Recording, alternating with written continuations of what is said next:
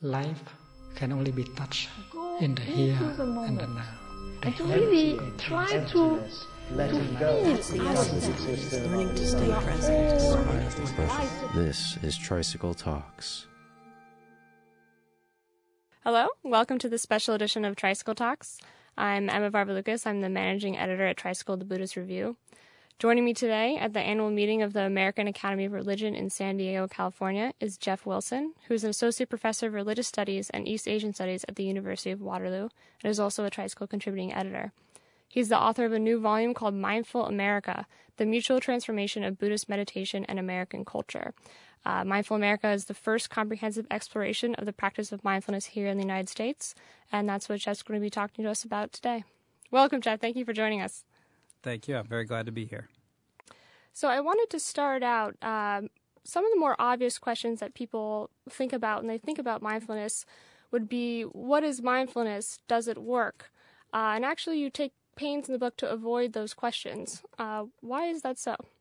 So uh, there's there's lots of people talking about how to apply Buddhism, uh, mindfulness specifically, and uh, suggesting that you can do it uh, in order to lose weight, or in order to uh, lower your stress, or in order to uh, increase your work productivity, and this sort of thing.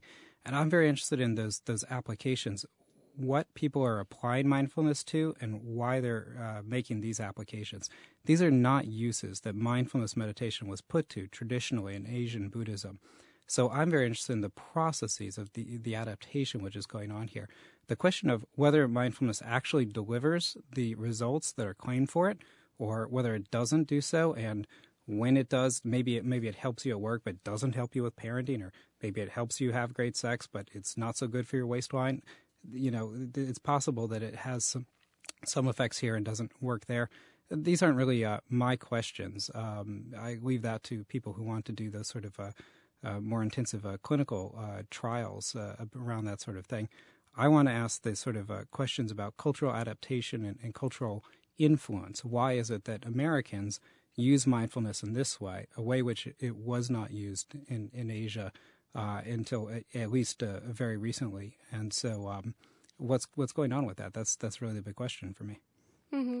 I mean, as you just said, it's it's not like you know, traditionally in Asia, people have been using mindfulness to, you know, be more productive at work or, like you said, have better sex.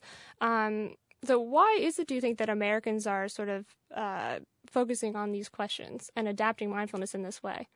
Well, I think what it is is that uh, mindfulness has been uh, marketed to the mainstream and it has been taken up uh, largely by the mainstream. And mainstream Americans are not terribly interested in uh, being, you know, renunciate uh, ascetic uh, monastics uh, living in a forest somewhere.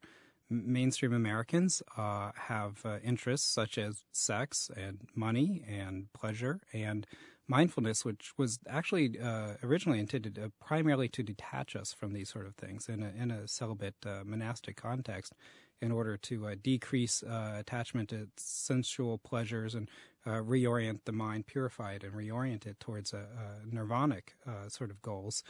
Uh, well, those are not the goals that mainstream Americans have. So, uh, part of the argument that I'm making in the book is that Buddhism, in each culture that it finds itself in, is readapted to meet the desires, the needs, the goals of those cultures. So, since uh, North American or Western, uh, certainly American specifically, since that's what I'm looking at the book, since those mainstream uh, desires are different and the mainstream goals of a 21st uh, century uh, American are different from someone in a pre modern uh, Asian Buddhist country, therefore, they're going to take these practices and apply them to the already existing uh, desires that have been uh, formulated by their cultural upbringing, especially because many, many of the people who are involved in mindfulness have an upbringing outside of Buddhism and outside of uh, the practice of meditation or mindfulness or whatever. So they're already fully formed as cultural subjects by their American upbringing.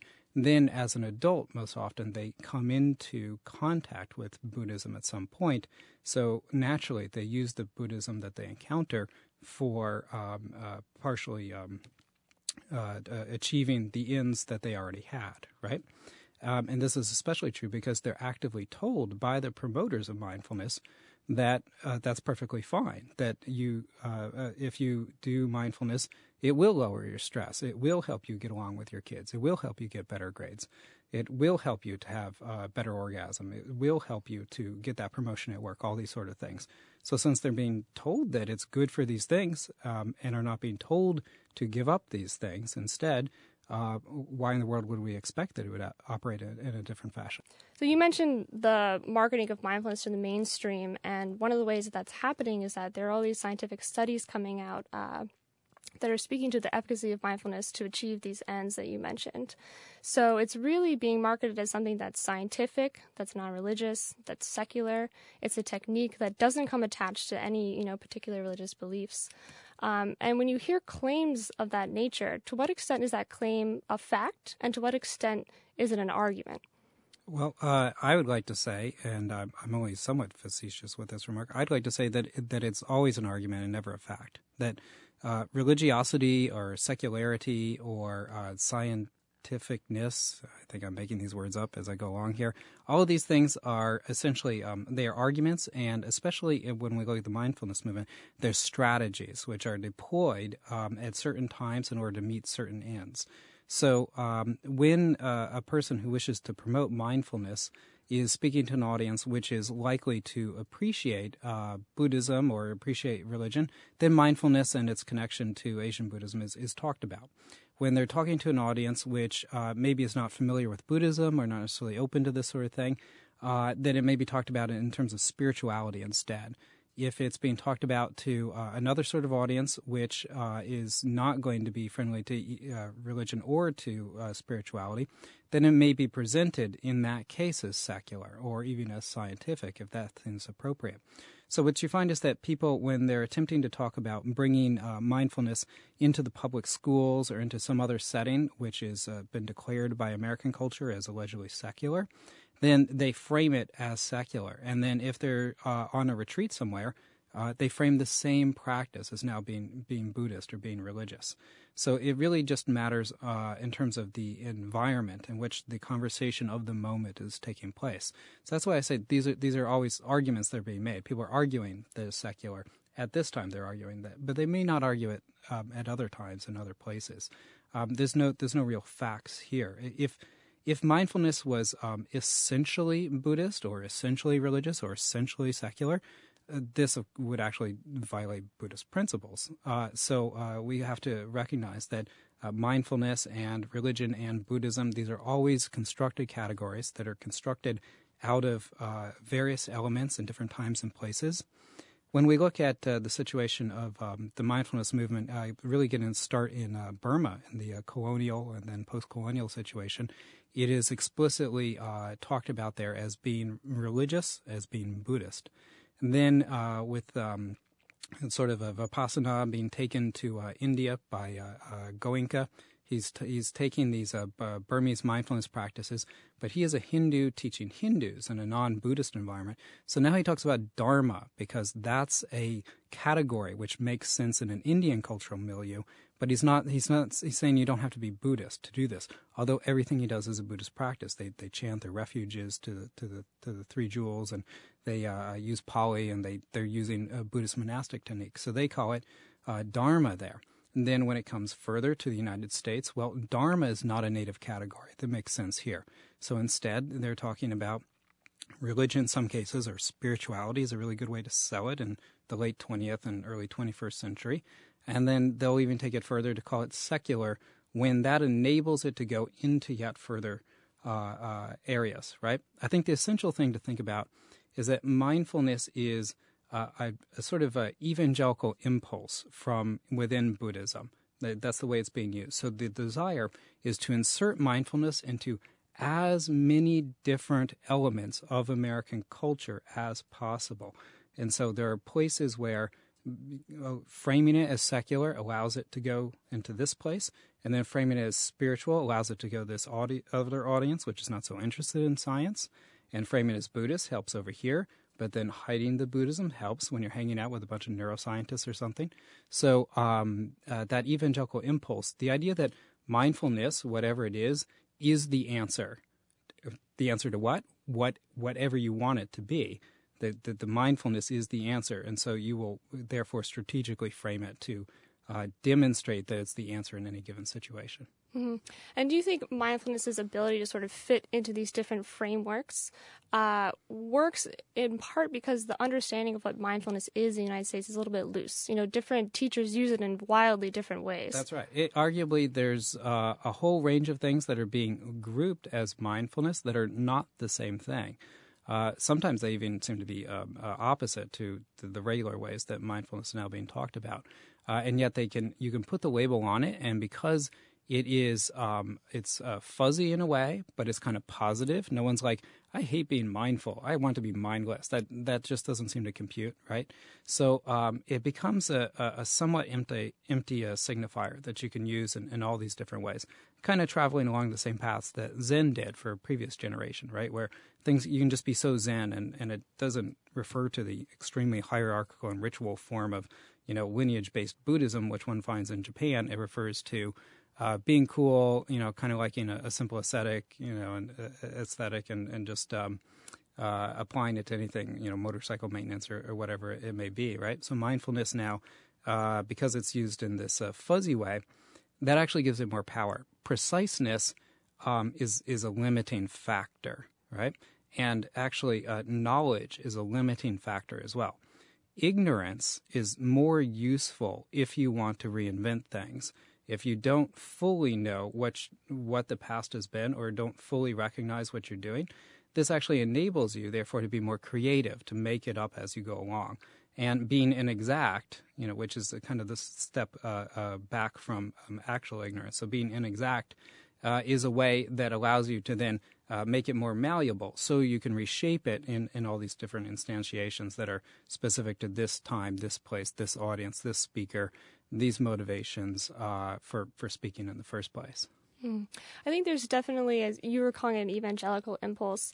Um, and I think that lots of Buddhists in the West sort of view mindfulness as a skillful means to bring people into the Buddhist fold. And in a way, it's a little bit deceptive. Yeah, you can make this argument. So um, we're at the American Academy of Religion, and uh, I was in a session this morning, and there was a presentation on uh, the use of uh, mindfulness in uh, American public schools. And they were talking there, uh, the presenter was talking about um, this idea of stealth Buddhism, is essentially what mindfulness is. And this is actually a term which has been used by some of the people who are promoting uh, the, the mindful school movement, which is just one sub movement of the overall mindfulness movement. It's something I talk about in, in the book to some degree. And so, um, anyways, she was talking about uh, th- that they say, well, this is stealth Buddhism, that we hide the Buddhist elements of it and uh, we bring it into the schools, and then it's useful to the people there. And then we believe that they will uh, uh, likely go further. That uh, you know they learn the denatured stuff in the classroom, and then that's that's okay for like making the classroom nice and quiet and, and calm and good. You know, it's a learning environment. But then likely, they believe, people will be uh, interested. And so outside of school, they'll start doing their homework, so to speak. They'll start researching these things and discover the Buddhist connections. And then they'll start bringing on board additional elements of Buddhism. This is what they're saying. So this is, operates sort of in a stealth mode. Um, hearing this, uh, I couldn't help but be struck by the similarity to what was going on with the Christian Coalition, which was a, a evangelical uh, conservative um, uh, Christian uh, political uh, movement of the late 80s and, and early 90s. And um, they used to run what are known as stealth candidates. So their idea was that they felt that Christians were losing control over uh, the public schools, and therefore uh, godless, uh, satanic ideas such as um, you know evolutionary theory were being taught in the in the school systems and also sex ed and other things that they they disapproved of. So the idea was because they couldn't garner enough votes um, uh, on their own overt platform, saying, "Hi, I'm the Christian guy. Uh, vote for me, and I'll get rid of all these uh, uh evil atheists" or something like that. What they would do is uh, on on the local level. Um, they coordinated this so at, at uh, school boards across the nation they would have people run as stealth candidates. So they would just say, "Hi, I'm Jeff Wilson. I'm I'm a I'm a Republican, and I'm I'm running uh, because I want uh, f- you know f- uh, fiscally uh, balanced uh, school budgets and this sort of stuff, right?" And this was the the platform you'd run on. But the reason you got into it in the first place was you wanted to get to sit on the school board to have control over the textbooks and over the the courses and everything to get the the stuff that you saw as as bad out and to replace it with more Christian friendly or indeed Christian content if possible. And so uh, there were many places in the U.S. during that time period where uh, these stealth candidates successfully ran and were elected and began to insert Christianity in, in a stealth mode in back into the public school because they, they felt it had been uh, illegitimately removed, right? So uh, just this this uh, sort of similar pattern and the use of the same language, which I'm not ass- uh, asserting that somehow uh, the people who are in the mindful school movement look to the Christian Coalition as models of how to do this or aware that they're traveling along a similar trajectory. But I just note that it has a similar sort of situation whereby they say, well, this is skillful means. I'll just I'll just um, uh, present the useful technique of Buddhist mindfulness, but I won't call it Buddhist, and it will help the people, and they will eventually go into Buddhism, and so this will mean that they're going to school, learning Buddhist type content, and this will cause them to become Buddhists at some later point, right? That's the same argument that the conservative Christians were making, and that outraged people, right? Probably outraged many of the same people who are the ones pushing the stealth Buddhism, the stealth, you know, uh, uh, the, the, the, mindfulness in the schools these days.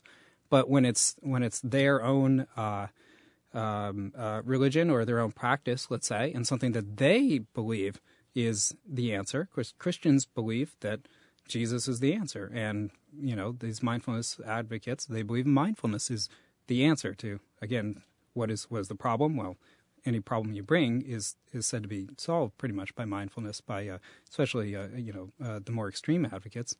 So uh, it, it, really is a, a fairly similar in a way. This is not to say that this is an illegitimate practice that they're doing, and I'm not suggesting that uh, school children are not benefited by doing mindfulness potentially, or that teachers are not benefited by mindfulness or having a mindful classroom. My role as a scholar of religious studies is not to judge whether these are authentic or legitimate or uh, appropriate in some way.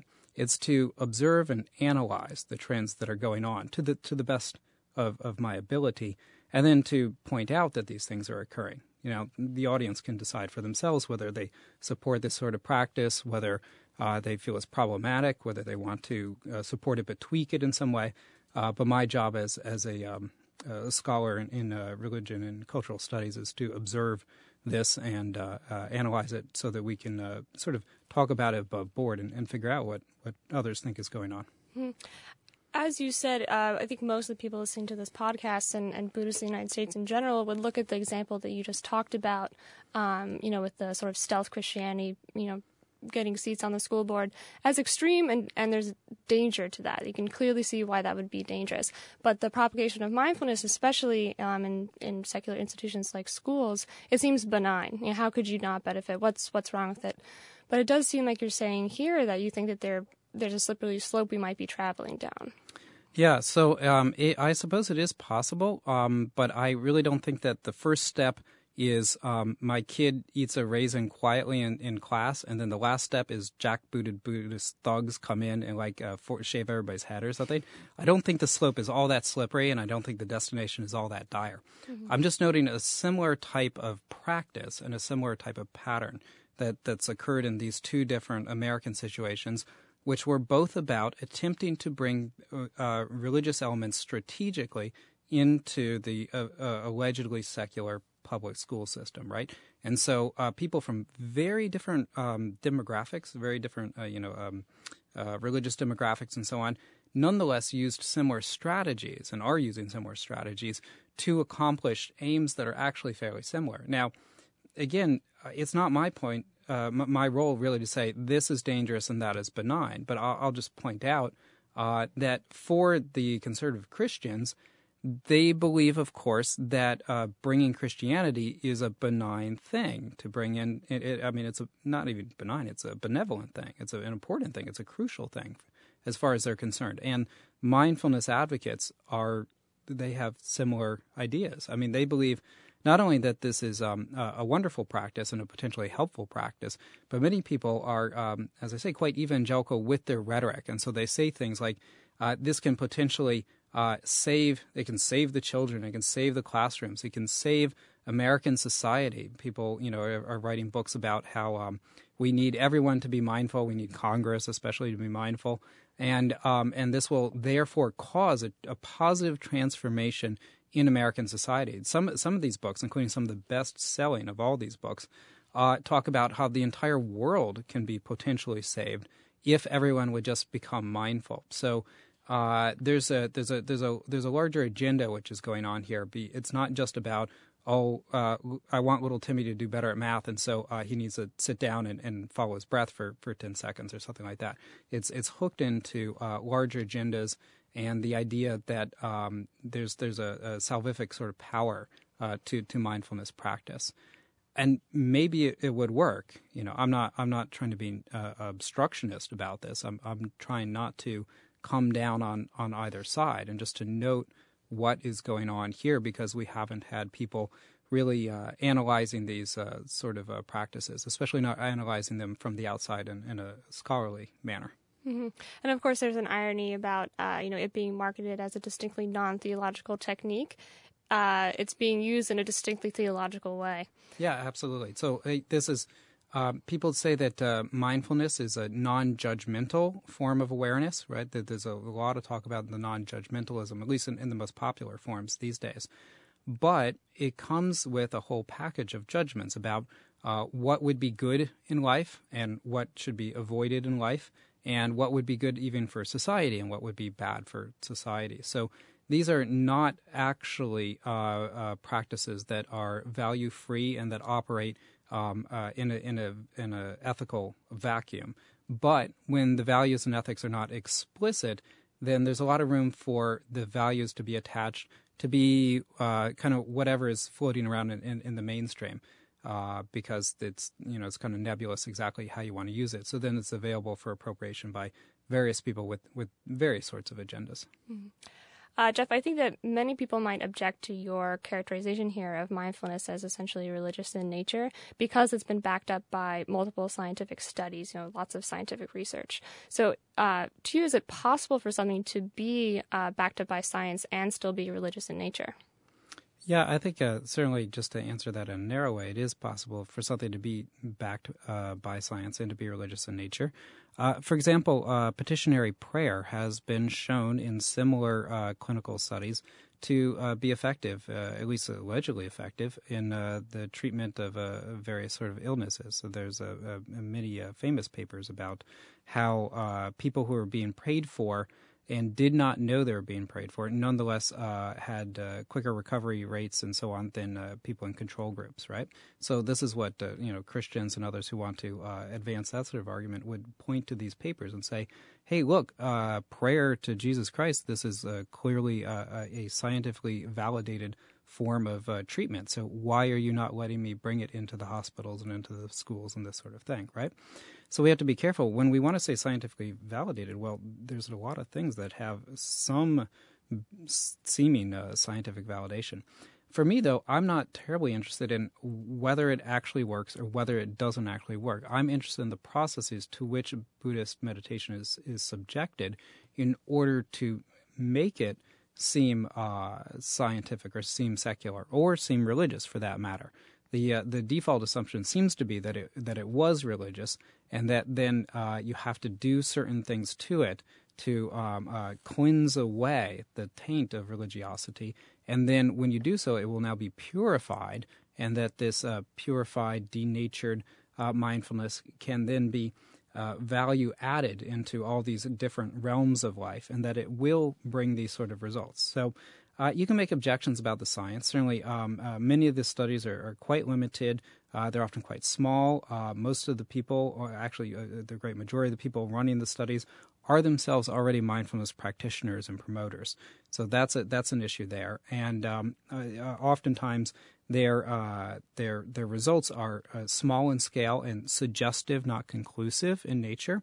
And yet, what happens is that they they publish a paper which says there there may be um, this uh, uh, limited but measurable effect which mindfulness has on this particular condition. Well, then the next step is that uh, sort of uh, people in the self help or pop psychology uh, fields, they read this uh, paper or they hear about it, and then they say, in their more general consumption uh, uh, audience works, they say mindfulness has been scientifically proven to change your life. you know, and maybe they cite a paper, maybe they don't, which their readers or, or listeners are never going to go and look up that thing in, in, in you know the, the medical journal, this sort of thing, and they make claims that go well beyond the claims of the original science. So even if the science is uh, perfectly valid, I'm not saying it is, I'm saying it isn't. I'm not a scientist. I'm not actually qualified to judge uh, those claims, but I can know what happens with those claims. The claims are, are made and then they're expanded and they're expanded further as it goes further and further into the, uh, uh, uh the sort of um, uh, pop culture. And therefore, mindfulness comes to be a sort of universal panacea when the original studies are, are, are often much more limited and, and, and hopefully uh, professional in, in, their nature. So uh, that's one thing to note there. Um, another thing is that whether or not it is scientific or is secular, and I still want to say that these are these are arguments and strategies; they're not facts, right? Um, it is certainly connected to religion, and it does religious work. So when it's presented as being scientific, it's scientific, and you should add it into your life, and it's going to make your life better, and you're going to have your suffering reduced, and uh, you're going to go on to, to be happy in these sort of ways. And uh, so it's it's sort of um, uh, doing religious work on a small private scale there, but for most of these promoters, there's a sense that um, happiness, uh, if you increase everyone's happiness, that this is a wonderful thing. So they, there's a there's um uh, there's a world view here. There's a goal of making everyone happy, making the world happier, making society a better place. And so these are these are moral judgments. These are values that are connected to this sort of thing. So even if you want to accept the the the uh, hardest interpretation of this as scientific and secular, it nonetheless is reproducing the work that religions do uh, while while wearing this uh, uh, guise of being secular, and and I think that's a, something for us uh, to note. Mm-hmm. One thing we haven't uh, touched on yet that you write about in your book uh, is about the relationship between gender and mindfulness. how exactly is mindfulness gendered? Okay, so this is a, a topic that is near and dear to my heart at the moment. I, have just come from delivering a paper at the American Academy of Religion on on this very topic, so my my brain is full of this today. Uh, my paper there was about mindful femininities, uh, the idea that uh, mindfulness is being used to promote uh, various visions of um, uh, womanhood, proper womanhood, proper uh, roles, exciting or useful or necessary roles for women in contemporary American culture. That mindfulness is helping people to fulfill these roles, and it actually becomes part of a, a feminine lifestyle. So uh, I used various examples. Uh, for example, uh, when we look at the mindful parenting movement, this is one sub movement within the mindfulness movement.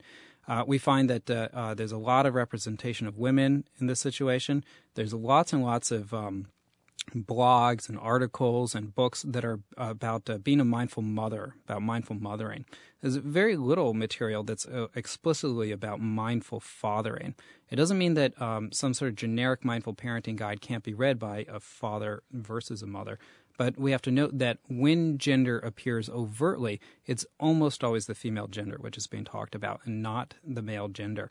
And uh, we have uh, books like um, uh, The Mindful Woman, we don't have a book uh, that I'm aware of called The Mindful Man, this sort of thing. And we see um, a lot of uh, interesting uh, uh aspects of um, uh, sort of a fashion and um, uh, even jewelry and these sort of things being sold with a, a mindfulness tag on it and uh, that somehow uh, dressing a certain way or wearing certain things, these are actually mindfulness practices because as you put on your jewelry, you can be mindful and think, you know, intentionally how you want to live out your life in this way. Or um, uh, being mindfulness will um, help you in various parts of your life, and you'll get the things that you want um, as a as a uh, as a as a young woman, sort of uh, making her way in the world. I really don't see this sort of advice being given out to, to men uh, uh, um, uh, overtly in this way. We also have to look at the uh, sort of the, the, the, faces of mindfulness, right? So uh, there's uh, an awful lot of books out there published on mindfulness, and there's an awful lot of women on the covers of those books, especially on things like mindful eating, mindful parenting. They almost always have a female or a, parts of a female on the covers, if if they have any human figures. If there are male figures, and there's far fewer books that have male figures on them, they're almost always also female figures. Uh, so you don't find uh, uh, males uh, in their solitaire in, in, their solitude. Excuse me. But uh, you, you find uh, female figures in this way. Look at the covers of the popular magazines. It's very often women that are depicted in this way. So I think there's a real sort of connection here. The funny thing is um, that there certainly are um, unexplored male role models in in the mindfulness movement and sort of the, the, the professional mindfulness instructor might well be one of these. So uh, someone like Jon Kabat-Zinn or, or, or someone else in, in that uh, sort of professionalized mode, wearing you know a, a, a nicely tailored uh, but casual uh, suit and with a with a, a professional uh, haircut and uh, speaking um, in, in, in a calm and authoritative manner about how scientific and rational it is to do the practice of mindfulness. I would say that this is this is actually drawing on male gender norms, at least of, of a certain uh, class, um, but they're not surfaced as being male gender norms. That's that's just a scientist being a scientist or a doctor being a doctor. But you have all this stuff about um, mindful femininity much more overtly. Like it's about it's about um, uh, people who are wearing dresses and wearing uh, uh, jewelry and, ha- and they have uh, certain hairstyles and they are mindful about their self presentation in these ways and they're mindful about how they eat uh, because uh, the the sad truth of the matter is that uh, eating disorders, which mindful eating is partially designed uh, as as a solution to. Um, eating disorders are overwhelmingly uh, uh found among uh, women in, in North America, right? Not to say there aren't any males, but is is a very gendered sort of thing, right? Parenting again, this is one of the biggest subgenres. parenting duties in 2014 still strongly fall upon the women in society and not upon their male partners if they have male partners, mm. right? So uh, there's many ways in which uh, gender is really uh, tied into uh, this uh, mindfulness movement, but it isn't uh, something that's been very actively explored. So I think you're making a pretty compelling case about the connection between female gender norms and the marketing of mindfulness. My question is, why do you think that that's happening? Why is there a connection there? So uh, part of it is that um, it's been found that uh, women are enthusiastic consumers of mindfulness, both mindfulness as a product or a commodity itself, and various uh, products or commodities that mindfulness can be used to promote. So when we think of what you know mindfulness, what is it? What are its associations? A lot of it is with um, uh, health, healthy living, with uh, style, with um, uh, beauty products. When when you just go and look and see mindful this, mindful that, what products, you know, what companies are putting mindful, you know, into the words in their either in their advertising copy or in the actual names of their products. They tend to be these sort of um, environmentally conscious, uh, uh, uh allegedly, or uh, healthy, allegedly, or stylish, allegedly, sort of things. And these are not only female concerns but uh, they uh, speak to thing, uh, ideas of uh, self care, self nurturance, and also uh, care for others, which are often gendered in female ways. And certainly something like um, you know, mindful um, fashion companies, these tend to speak more to, to women than to men.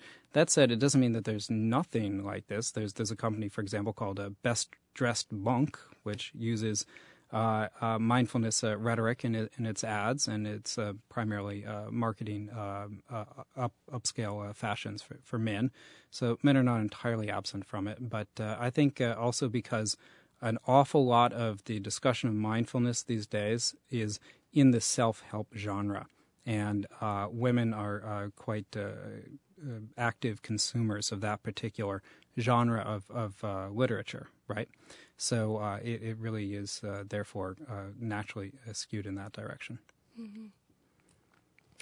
I mean, something that we've been covering a lot uh, in this conversation um, is that the dialogue surrounding mindfulness has a lot to tell us about ourselves as 21st century Americans. How might that be?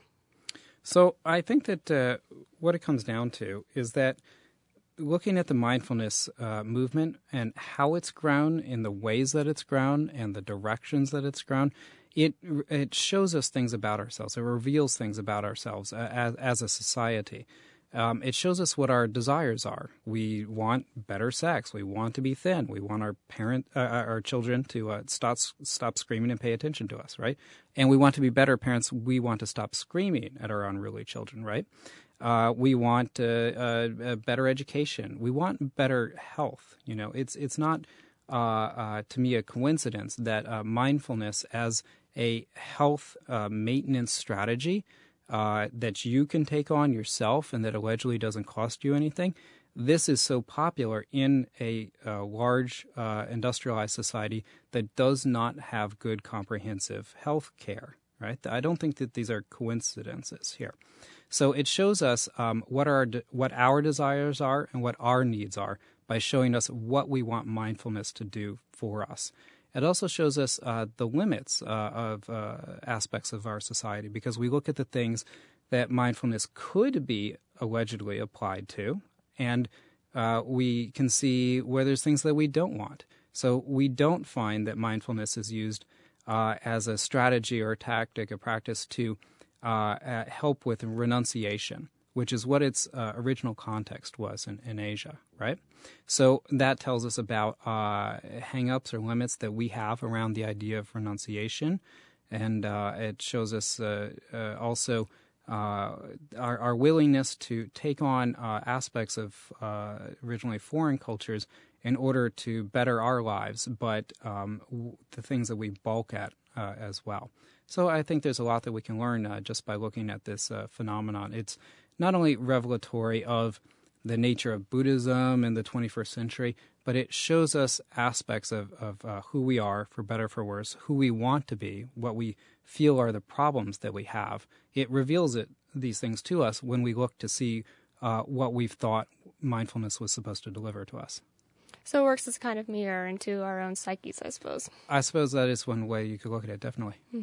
Uh, obviously, you know, the mindfulness movement has come out of Buddhism and you could ask, what does this mindfulness movement mean for the Buddhists? Well, there's a lot of different effects that uh, the creation of this uh, sort of massive mindfulness industry has on, on Buddhism, specifically in North America. And uh, one one thing is that it alters uh, uh, basically the, uh, the, the landscape. It alters the environment that Buddhism uh, exists in. So uh, once upon a time, Buddhism was relatively ignored, and it's it, you know developed in its own sort of ways. Uh, and uh, elements of Buddhism seemed uh, foreign or strange or so on. But now, at least one aspect of Buddhism, mindfulness meditation, has become very popular and has become, in many ways, the cultural property of not only Buddhists, but of non Buddhists as well. So that uh, it causes people to believe that they understand what's going on with meditation. They say, oh, meditation is mindfulness, and mindfulness has no content, and mindfulness is what helps me to uh, uh, eat well and, and be healthy in these things. And that's actually the goal of, of uh, meditation, essentially, right? So, and, and that um, uh, mindfulness and that meditation in general is somehow uh, scientific, that is not religious, and so on. So, this uh, puts pressure onto overtly Buddhist communities to conform to this larger uh, cultural narrative. The funny thing is that the Buddhists sort of give mindfulness uh, to the rest of the culture, and then the rest of the culture takes it and, and expands on it.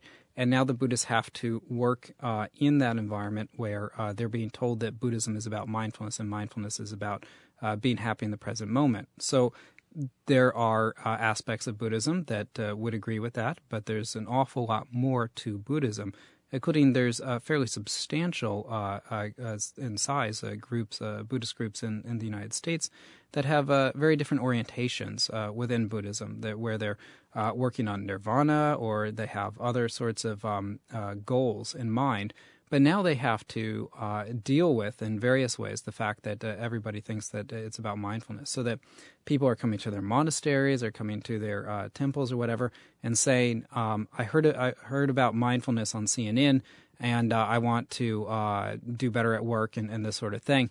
Uh, can, can you teach me to meditate, right? And that's not necessarily the goal that uh, these Buddhist institutions have. And it's certainly not necessarily the way they were founded. Now, some of them then take on mindfulness training uh, for the public as a strategy uh, to help them to bring people in, thinking, well, I'll give them meditation, and then that'll be kind of the hook. And once they're hooked, then they'll come into uh, mainstream Buddhism and they'll they'll do all these other sort of things, right? So they're, they're using it sort of strategically in this way. Or uh, they may say, uh, gosh, mindfulness is not actually a practice in our school. There's many forms of Buddhism where mindfulness is not, not, not a central uh, practice, certainly not for lay people. Um, but now I feel like I have to provide it and I have to focus on this uh, ra- to the uh, relative detriment of my school's actual traditions and practices in this way. So uh, this is certainly another sort of pattern that can happen there. Also, when it all gets framed as scientific, then religious groups they can they can be pleased and say, "Hey, this is great. Um, science has proven some aspects of of our religion." But that's sort of a Trojan horse in a way because then you say, "Well, this stuff is good because it's been scientifically proven." All this other stuff, which is also important to the people in the tradition, has not been scientifically proven. So maybe it should go by the wayside. So now what you have is allegedly secularized mindfulness is, is dictating in certain ways, uh, potentially, to uh, the religious groups what their uh, religious uh, tradition should be about. So that's an interesting uh, sort of effect. And uh, I'll, I'll, need to explore more of this in, in, the future with my research. Mm-hmm. So, in a way, the selling of mindfulness is making the rest of Buddhism that's not so sexy a tougher sell. Yeah, absolutely, potentially. You know, and and people have different reactions. Some will say, good. You know, uh, the last thing we want is sexy Buddhism, and uh, it's good that you can't commodify elements of the tradition, and that will help us to preserve those sort of things. And then others will say, uh, well, this is a real problem. So there's many potential um, attitudes out there. It's not it's not really my goal or really my role to uh, uh, say that uh, this is a, a, legitimate or illegitimate purpose, you know, a way of using this sort of thing and uh, or to say that these groups should be uh, unaffected by uh, changes in the uh, culture around them. But it is interesting to note these things are going on, and uh, also to see the power differentials that, that exist in these sort of uh, situations. Um, what, what, exactly do you mean by the power differentials? So, the mindfulness movement is diverse in its totality, but is overwhelmingly white and middle class and professional class specifically. So, people are basically taking uh, practices which were originally the practices of uh, you know Asian people, mostly uh, monks and in some cases nuns. They were monastics who lived in a very different type of society, even within their own societies, right? And were used for very uh, uh, different goals than what we see here. So uh, now you have the the authority over these practices um, being taken away from them, and many people in the mindfulness movement talk about um, this isn't a monastic path, and that's a selling point for them. This meets you where where you are. In other words, monasticism is dead, or it's defunct, or it's it's it's it's outdated. It, it, there's no need for it, right? And uh, we, the white professionals, uh, are able to teach you about mindfulness, often for a fee. I mean, there's many people making their, their livings these days as mindfulness instructors, which was not a class of professional that you had a generation or two ago, and you certainly did not have this in Asian Buddhist history, right? So um, uh, you monks will uh, go by the wayside, and I guess you'll have to grow up and get a job at Google or something like that.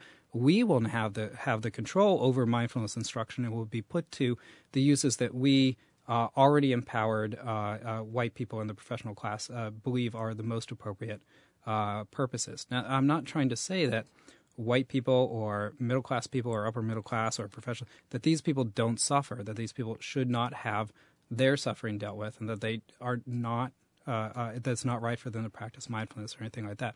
I, I in no way mean that. I'm just noting that the authority over these things shifts, and that there are, among other things, economic consequences of these shifts, and that the the people who have the greatest uh, degree of power they end up coming to have the control over this. So, just as we note that um, these days wealth distribution tends to happen that the wealthy get wealthier, and there's racial and class and other implications there, and so there's a transference of wealth from people in uh, the allegedly uh, marginal positions into uh, these empowered positions. There's a transfer of authority and knowledge um, uh, over uh, uh, religious practices from various Asian traditions. We see this with yoga as well.